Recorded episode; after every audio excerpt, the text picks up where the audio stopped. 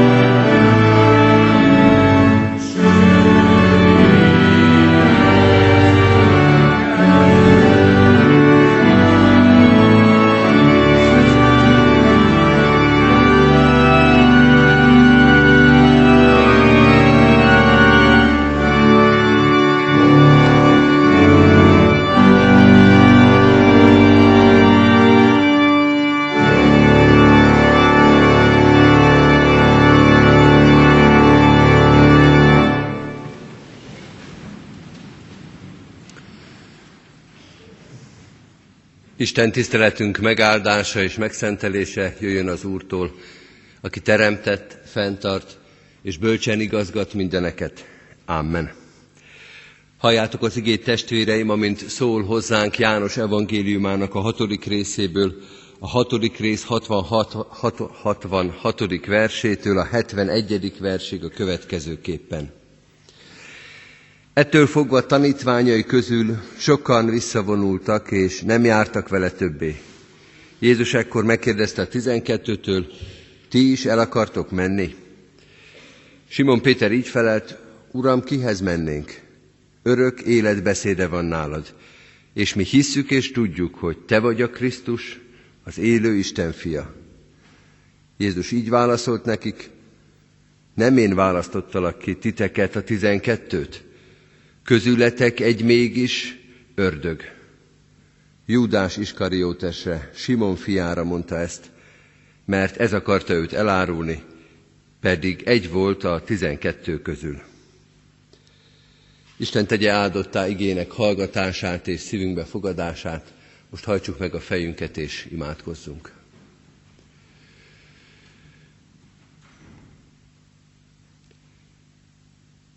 Mindenható Istenünk, a Te szemed és tekinteted megmér minket, és mindent lát.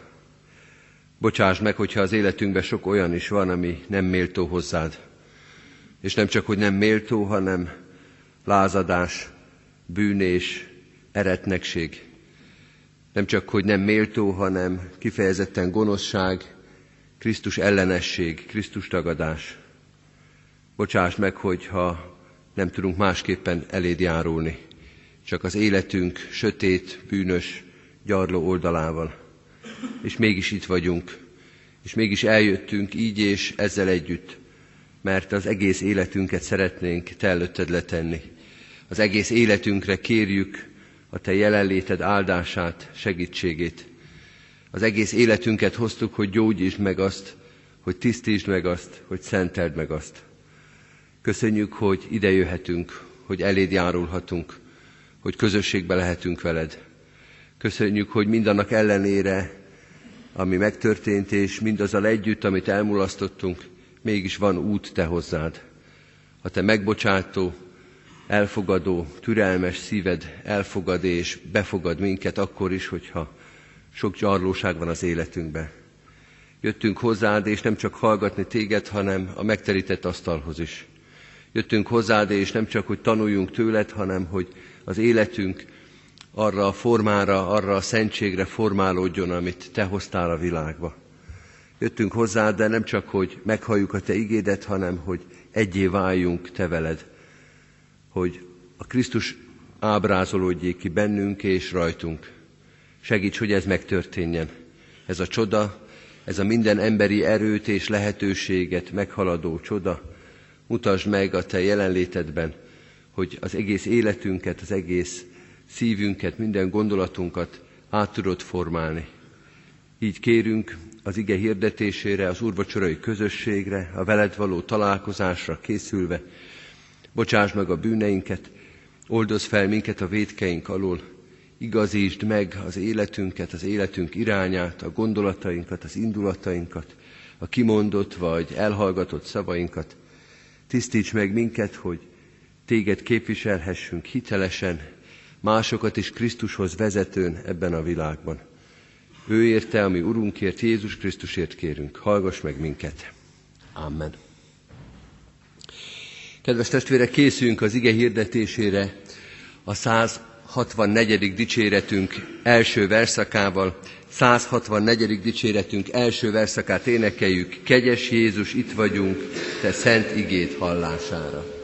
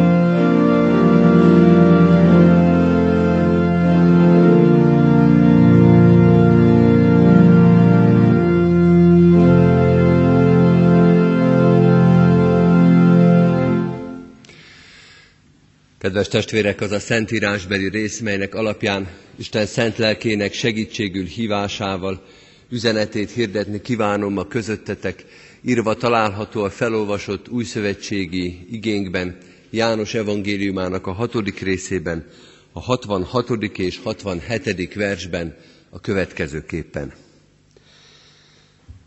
Ettől fogva tanítványai közül sokan visszavonultak, és nem jártak vele többé. Jézus ekkor megkérdezte a tizenkettőtől, ti is el akartok menni? Eddig Istennek írott igéje, foglaljuk el a helyünket.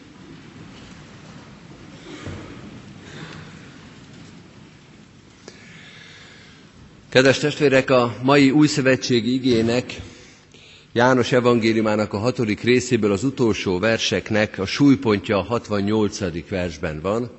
A legtöbbet idézett és méltán sokat idézett részben, versben, amikor Péter azt mondja a tanítványok nevében, Uram, kihez mennénk, örök élet beszéde van nálad.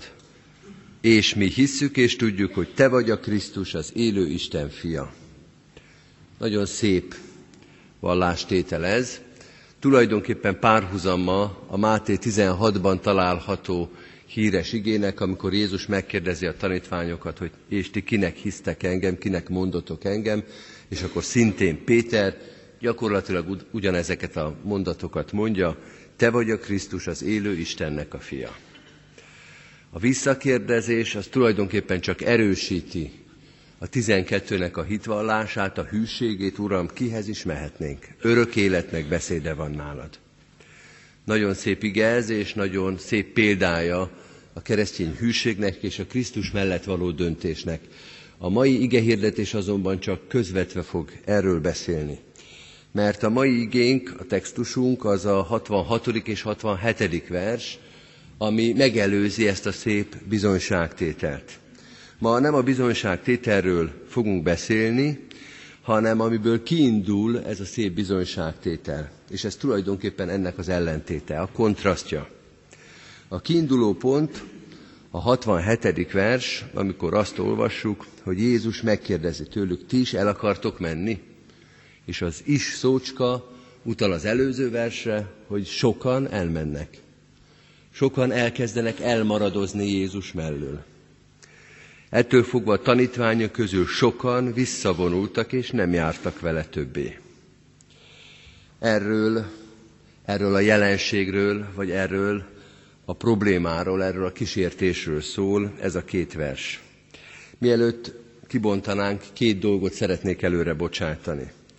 Az első dolog, hogy az, amiről beszélni fogunk, az keresztény belügy, ami alatt azt értem, hogy ez most nem a hitetleneknek, nem a Krisztust keresőknek, nem a Krisztust még nem ismerőknek a problémája, nekik is van problémájuk bőven, de itt most azoknak az embereknek a problémájáról van szó, akik már egyszer Krisztust szerették és keresték és megtalálták, akik Krisztust követték és elmaradoznak mellőle.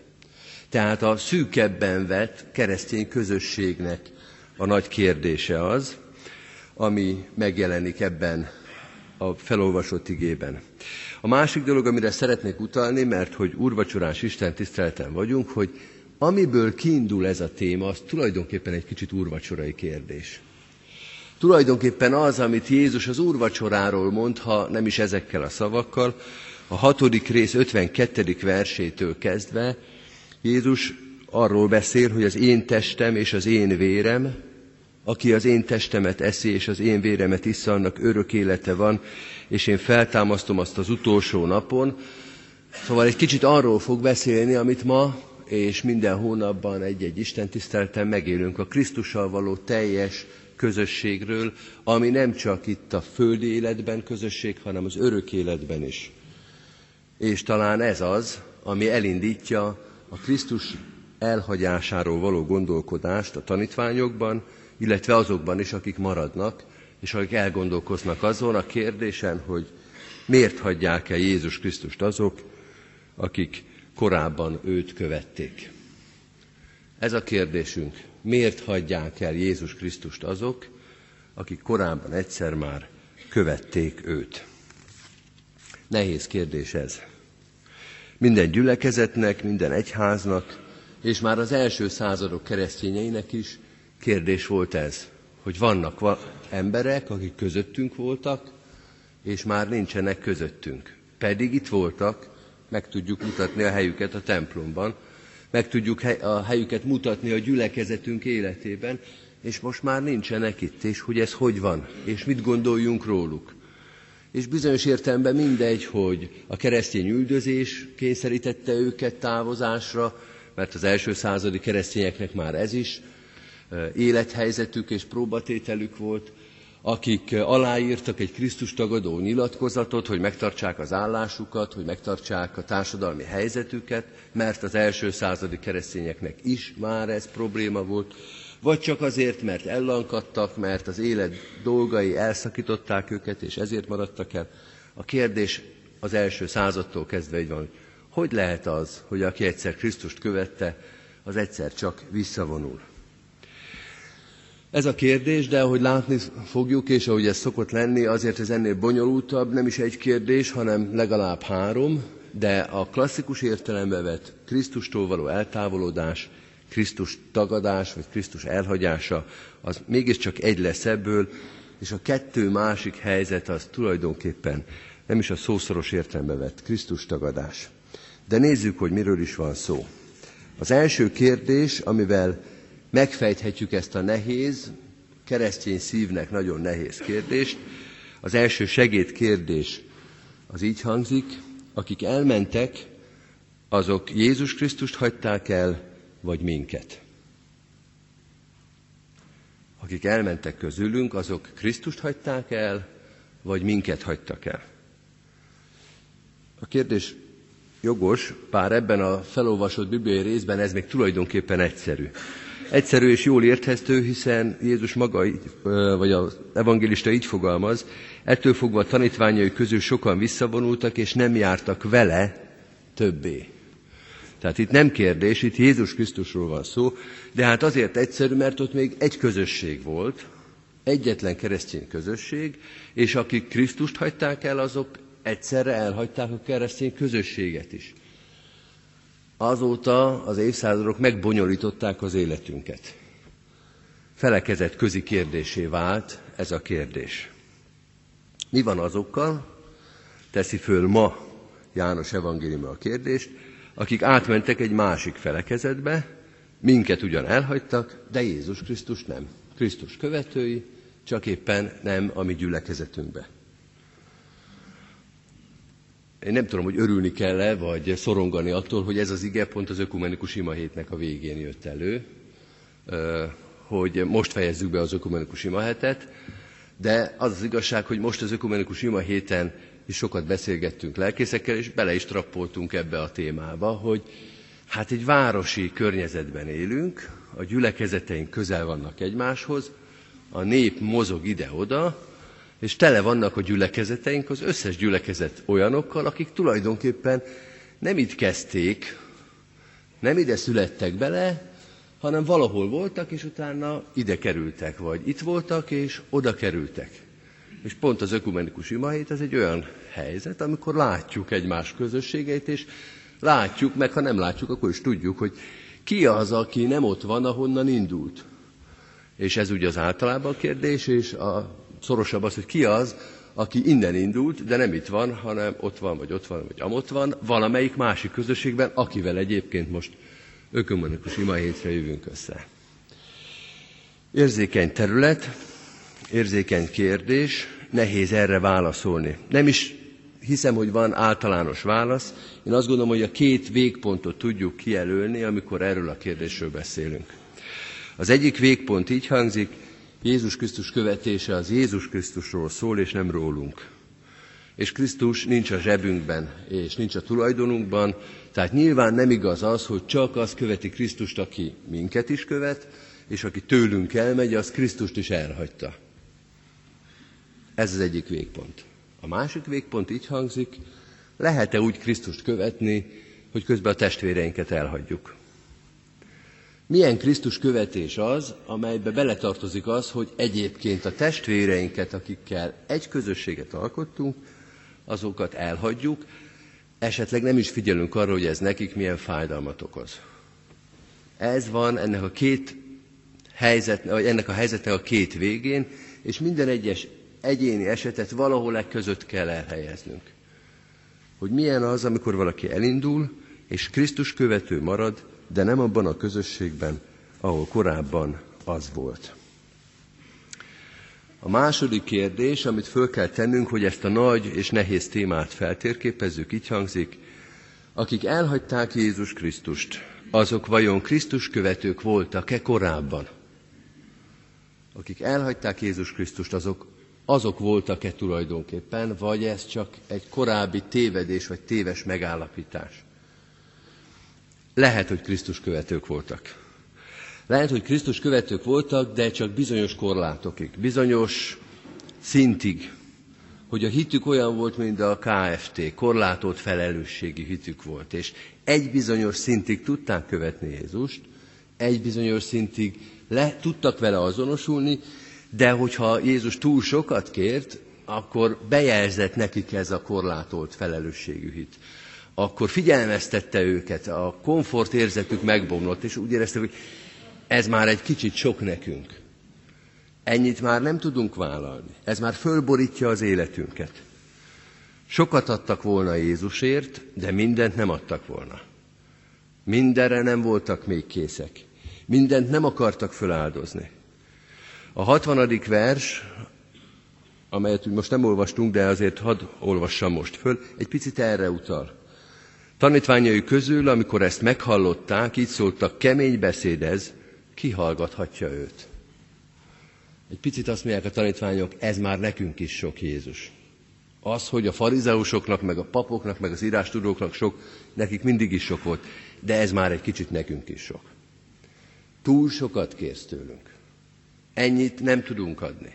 És persze ez ennyire nem tudatos elhatározás, de mégis ezt szerint cselekednek. Hogy ameddig még a komfort érzetüket nem borította föl Jézus, addig követték őt. Lelkesek is voltak talán a legreprezentatívabb keresztények voltak, de amikor Jézus túlment az általuk megszabott határon, vagy érzett határon, akkor elkezdtek elmaradozni, elkedvetlenedni, elbátortalanodni. Nem tudtak mindent, pedig Jézus mindent kér. Jézus sokszor mondja, aki követni akar engem, vegye föl a keresztjét, tagadja meg apját és anyát. Aki az eke szarvára veti a kezét, és közben hátra tekint. Tehát többször beszél ilyen egészen radikálisan, hogy mindent, aki meg akarja tartani az életét, elveszti azt. Aki elveszti az életét, én érettem, az megtalálja azt. Lehet, hogy vannak, akiknek most még sok, vagy most már sok az, amit Krisztus követel, és elmaradoznak mellőle. De lehet, hogy vannak olyanok is, és ez a másik alaptípus, akik elmaradnak Jézustól, de korábban sem Jézust követték, hanem tulajdonképpen saját magukat. Vagy inkább így mondanám, hogy valamilyen céljukat, amelyben a kereszténység, a Krisztus követés, a gyülekezethez, az egyházhoz tartozás az egy eszköz volt. Akár a saját magukról kialakított kép alakításában, színesítésében, akár valamilyen más cél elérésében, Követték Jézust, mert ezáltal egy másik célt meg lehetett valósítani. Például, hogy szebb képet rajzoltak saját magukról. Például, hogy képviselhettek a gyülekezet által valamit. Például, hogy felmutathattak bizonyos értékeket. Tehát követték Krisztust, de a Krisztus követés az egy zászló volt, amivel jeleztek valamit a környezetüknek.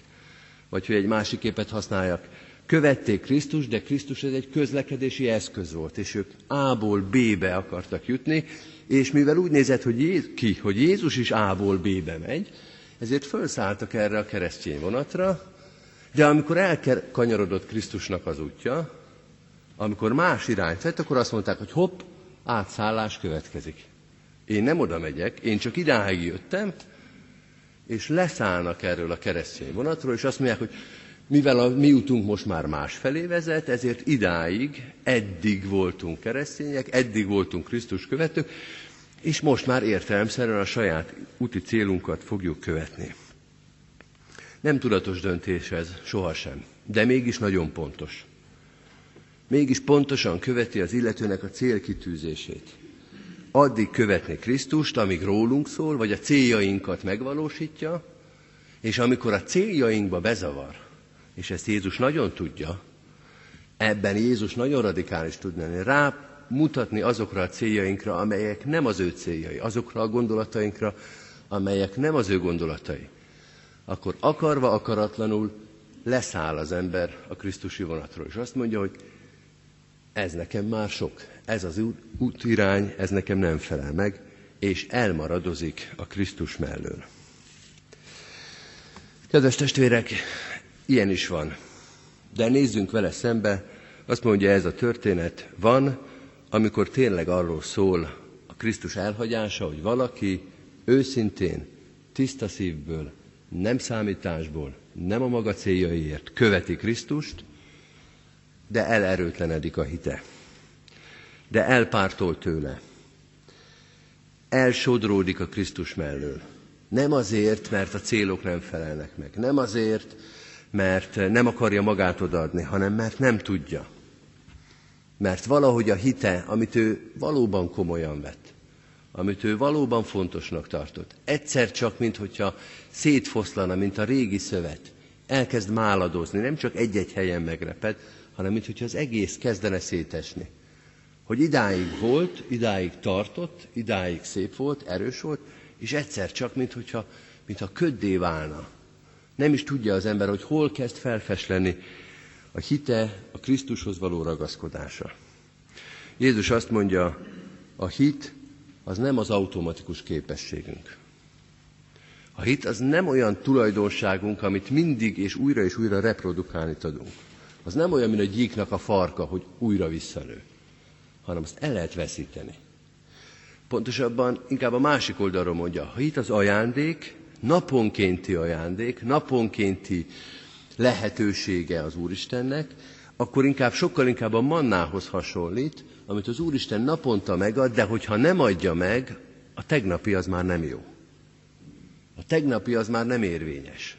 Pedig azt gondoltuk, hogy minden nap megvan, és minden nap a kezünk ügyében van, tehát akkor holnap is így lesz, de hogyha egyszer az Úristen nem adja meg, akkor ami tegnap volt, meg tegnap előtt volt, hát nem mond, azt mondom, hogy nem számít, de nem erősít. Az nem a hit, az csak a hitnek az emléke, az a hitnek a helye, ahol tegnap még a hit volt, de most nincs. Ahol azelőtt az angyal állt, talán most senki sincs. Egyszer csak, mint hogyha légüres térbe kerülne a keresztény ember. Igen, mondja Jézus, vigyázzatok, a hitet el lehet veszíteni. Érdekes, hogy a hit vesztéséről az a Márkez beszél, akinek a regényeiben nem éppen a keresztény hit áll középpontba, talán éppen ezért beszél róla, nagyon szépen és nagyon pontosan.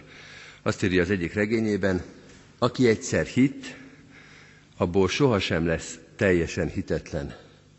Mindig megmarad benne a kétség. A hit elvesztése soha el nem tűnő sebb helyet hagy ott, ahol a hit volt, és ez a sebb hely az oka annak, hogy a hitet nem lehet elfelejteni. Pontosan fogalmaz az író, a hitet nem lehet elfelejteni, de az már csak a hitnek a sebe, a hitnek a helye, de nem már, már nem maga a hit. Kedves testvérek, egy kérdés marad a kérdés sorolás végére. Miért mondja ezt nekünk Jézus? Miért hozza a tanítványokat ebbe a helyzetbe? Ijesztegeti őket? Próbára akarja tenni őket? Vagy éppen biztatni akarja? Vagy éppen azt mondja, tanuljátok meg, hogy a hit az az Istennek a szuverén ajándéka, de ezt az ajándékot ő adja. Ez az ajándék, ez itt van közöttetek. Az, hogy az Isten ajándéka, az nem az irreálisnak a szinonimája. Nem a megszerezhetetlennek az a, a szinonimája. Nem arról van hogy tehát hozzá sem lehet jutni. Egyszer a tanítványok megkérdezik Jézust, hogy akkor hát ki üdvözülhet? És Jézus azt mondja, hogy ami az embernek lehetetlen, az az Istennek lehetséges. Ha lefordítjuk erre a dilemmára, amiről most beszélünk, így hangzik a kérdés akkor hát ki az, aki nem veszíti el a hitét? Akkor hát ki az, aki nem hagyja el a Krisztust? Akkor hát ki az, akinek a hite nem esik szét, mint az ószövet? És Jézus azt mondja, Az embernek lehetetlen, de az Istennek lehetséges. Az Isten megteheti azt, hogy valaki ne hagyja el a Krisztust, hogy a hite ne essen szét, hogy ne pártoljon el, hogy ne kezdjen elmaradozni, mint az előbbi felsorolt példákban. Lehetetlen, hogy az ember önmagába ne veszítse el a hitét. De Krisztus megtarthatja, Krisztus megadhatja. Krisztus ugyanúgy, mint a mannát, napról napra pont annyit, amennyi kell, megadhat. Megterített úrasztala előtt állunk, és Krisztus fog hívni minket a vele való közösségbe. Nem tudom, hogy kit milyen állapotában hív. Azt tudom, hogy mindenkit.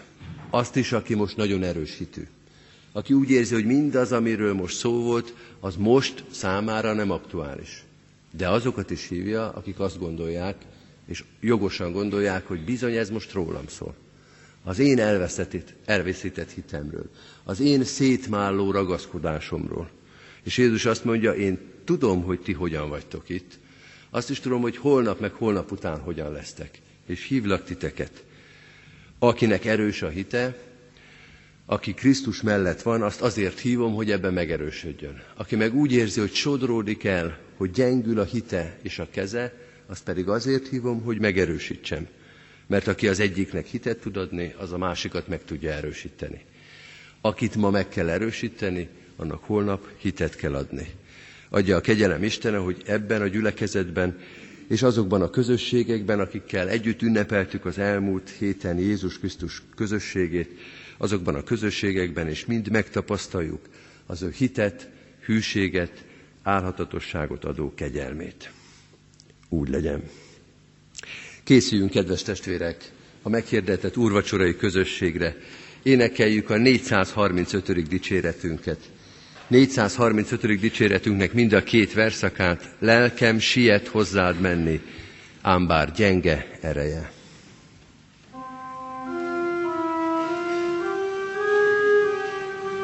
Jöjjetek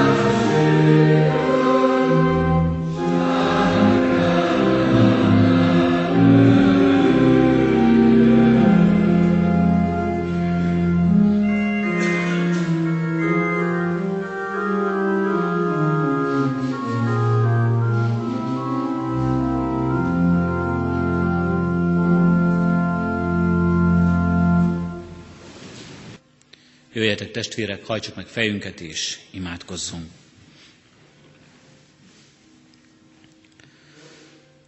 Köszönjük neked, Urunk Istenünk, a hit ajándékát. Köszönjük, Urunk Istenünk, hogy ebben a hitben akartál és akarsz megerősíteni minket. Így köszönjük az igét, így köszönjük az úrvacsora közösségét, köszönjük bűnbocsátó kegyelmedet, köszönjük a szabadságot, melyet tőled nyerünk és tőled kaphatunk, köszönjük a reménységet, az örök élet reménységét, mely ott élhet szívünkben. Áldunk és magasztalunk, Urunk, megajándékozó kegyelmedért. Köszönjük, Urunk, hogy Te látod szükségeinket, látod, milyen nagy szükségünk van a hitre, milyen nagy szükségünk van a hitben való megerősödésre, hogy ne a kétségek, ne a félelmek szakasszanak el tőled, ne emberi bizonytalanság uralja életünket, hanem a Te kezedben tudhassuk azt. Így kérünk és könyörgünk, Urunk, újíts meg ebben minket naponként.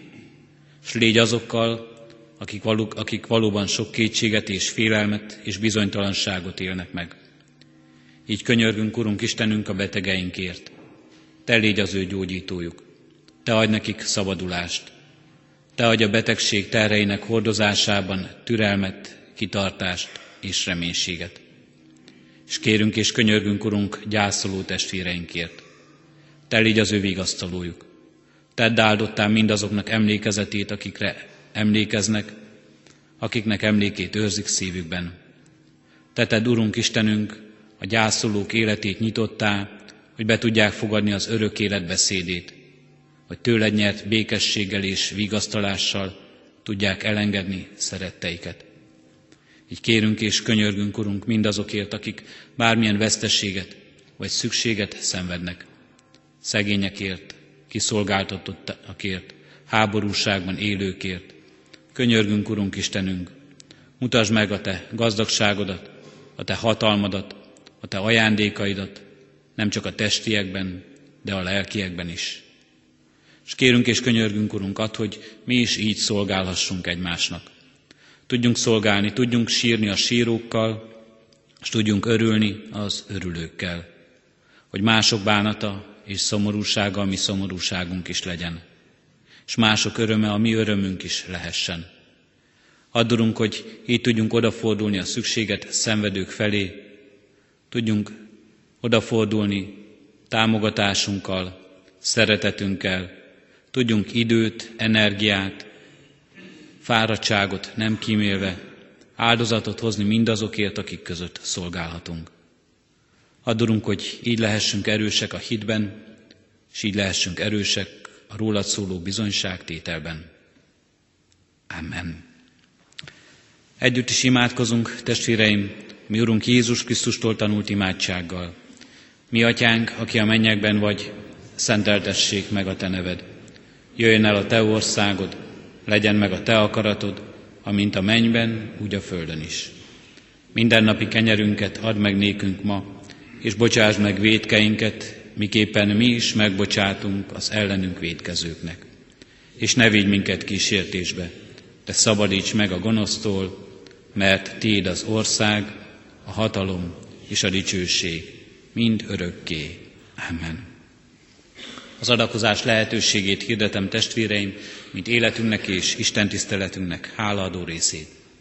Szívünkben alázattal most Urunk áldását fogadjuk. Légy hű, mint halálig, s néked adom az élet koronáját. Amen. Isten tiszteletünk zárásaként és végén a 282. dicséretünket énekeljük a 282-es dicséretünknek első és ötödik versétől végig a nyolcadik versig. Az első verse így kezdődik, nékünk születék mennyei király, ez a hónap éneke gyülekezetünkben.